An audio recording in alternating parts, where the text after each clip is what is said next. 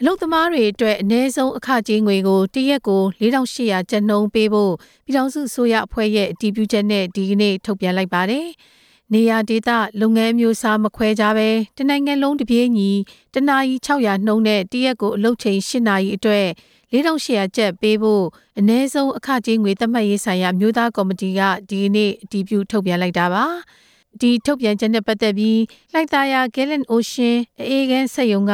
မလှလှကအခုလိုပြောပါတယ်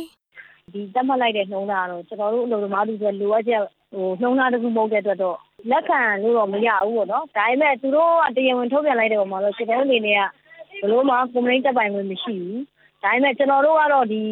အနည်းဆုံးခချင်းကိုတတ်မှတ်ဆိုင်ရာမျိုးသားကော်မတီကအလုပ်သမားကိုယ်စားလှယ်တွေနဲ့ အခုတရားဝင်တည်ပြုလိုက်တဲ့အစိုးရတွေကိုတော့ကျွန်တော်တို့ကတော့အလုပ်သမားတွေပေါ်သစ္စာပေါက်တဲ့လူတွေလို့ပဲကျွန်တော်တို့ကသတ်မှတ်တယ်ဒီအဖွဲ့ချုပ်တွေက2017ခုနှစ်လုံလောက်ဖွဲ့ပြီးဥပဒေနဲ့လည်းမညီပဲဖွဲ့ခဲ့ကြတဲ့ဟာကို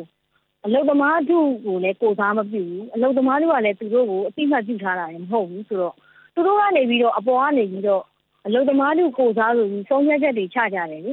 ဆုံးဖြတ်ချက်တွေချကြတော့အလုသမားတို့ရဲ့တကယ်လိုအပ်ချက်တောင်းဆိုတဲ့အပန်အထွက်မလာဘူးနှောင်းသားတစ်ခုလည်းဖြစ်မလာဘူး အဲ့ဒီကြားထဲမှာကျွန်တော်ပြောချင်တာကအစိုးရမှာလည်းတာဝန်ရှိတယ်အလုသမားတို့ကတောင်းဆိုတဲ့9600နဲ့အလုရှင်နဲ့ပေးမဲ့နှုံးသားတစ်ခုမှာကြားချတဲ့နှုံးသားတစ်ခုတော့ဖြစ်တင်တယ်ပေါ့နော်9006ကအတိအကျမဟုတ်ရင်တော့မှဒီ4800ထက်ကျော်တဲ့နှုံးသားတစ်ခုတော့ဖြစ်တင်ကျွန်တော်တို့ပြောချင်တာကတော့တခြားခံစား권တွေတိုင်တွေပေါ့နော်လောက်သက်စုကြီးတို့ကျွမ်းကျင်ကြီးတို့နှစ်ကြီးတို့ပေါ့နော်အဲ့ဒီဟာတွေကိုထည့်ပေးမယ်ဆိုရင်တော့ကျွန်တော်တို့ကဒီသမားတွေအတွက်ခုခံကာကွယ်လို့ရမယ် ဒီနှုံးသားလေးတွေတော့ဖြစ်လာနိုင်မယ်လို့ကျွန်တော်တို့အနေနဲ့ယုံတာပေါ့နော်မြန်မာနိုင်ငံစက်မှုလက်မှုနဲ့ဝန်ဆောင်မှုလုပ်ငန်းပေါင်းစုံအလုပ်သမားသမဂ္ဂများအဖွဲ့ချုပ်ကကိုနုံအောင်ကလည်းဒီကနေ့ထုတ်ပြန်လိုက်တဲ့အ ਨੇ ဆုံးလောက်ခလာစာနှုံထားနဲ့ပတ်သက်ပြီးသူ့ရဲ့အမြင်ကိုအခုလိုပြောပါတယ်။ကျွန်တော်ကတော့တစ်ချက်ပဲရှိတယ်ကျွန်တော်တို့အဖွဲ့ချုပ်ရဲ့သဘောထားလည်းဖြစ်တာပေါ့ဗျာ။ဆိုတော့ကျွန်တော်တို့ဒီနေ့ထုတ်ပြန်တယ်ဆိုရင်လည်းဒီတလပေါ့ဗျာဒီ9လ9လပိုင်းကိုခြုံငုံဖို့လိုအပ်ပါတယ်ပေါ့ဗျာ။ဘာဖြစ်လို့လဲဆိုရင်ကျွန်တော်တို့ အစိုးရဝန်ထမ်းကို၄လပိုင်း18ရက်နေ့မှာထုတ်ပြန်တာဒါပေမဲ့၄လပိုင်းလစာကိုပေးထားတယ်ဆိုတော့ဒီအခုပုဂ္ဂလိကအလုပ်သမားတွေဖြစ်တဲ့ကျွန်တော်တို့ကိုလည်းဒီ9လပိုင်း14ရက်နေ့ထုတ်ပြန်တဲ့9လပိုင်းလစာကိုပါစေချင်တာပေါ့ဗျာဒါဟာကျွန်တော်တို့ရဲ့သဘောထားဖြစ်ပါတယ်ခင်ဗျ9600ကကျွန်တော်တို့အဖွဲ့ချုပ်လည်းတောင်းခဲ့တာပဲလေကျွန်တော်တို့အဖွဲ့ချုပ်လည်းတောင်းခဲ့တယ်သို့ပေမဲ့လည်းကျွန်တော်တို့သစင်ချင်းတွားတင်တယ်ဆိုတာကိုကျွန်တော်တို့အဖွဲ့ချုပ်ကယူဆပါတယ်ခင်ဗျ အလုသမားတွေကအနည်းဆုံးလောက်ခလစာကို9600ကျပ်သတ်မှတ်ပေးဖို့တောင်းဆိုတာတွေရှိခဲ့ပါတယ်။အလုသမားတွေအနေနဲ့9600ကျပ်ရရှိမှသာစာဝင်ရေးအဆင်ပြေမှာဖြစ်တဲ့အကြောင်းသက်သေထောက်ထားတွေနဲ့တင်ပြကြတာတွေလည်းရှိပါတယ်။အ ਨੇ ဆုံးလောက်ခလစာတရက်ကို4800ကျပ်သတ်မှတ်လိုက်တဲ့အတွက်လုံသမားတွေလက်ရှိရရှိနေတဲ့အခြားခွင့်ရေးတွေရှော့ချခံရမှာကိုလည်းလုံသမားတွေကစိုးရိမ်တာတွေရှိနေပါတယ်။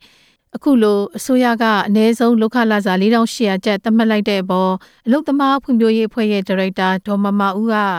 လစာတိုးလာရင်ကုန်စည်နှုန်းတက်တက်တာကြောင့်အစိုးရအနေနဲ့လောက်ခလာစာနဲ့ကုန်စည်နှုန်းကိုတဟဇာတဖြစ်အောင်လုပ်ဖို့လိုအပ်နေတယ်လို့ဆိုပါတယ်အလုံသမားတွေရဲ့အတွက်ကတော့ပြင်ပအလုံသမားတွေပေါ့နော်ပုဂ္ဂလိကအလုံသမားတွေရဲ့အတွက်ကတော့အနည်းငယ်အသက်ရှူဆောင်လာတယ်လို့တော့ ပြောလို့ရတယ်။ကြီးပြဝဝကြီးတော့ဒါ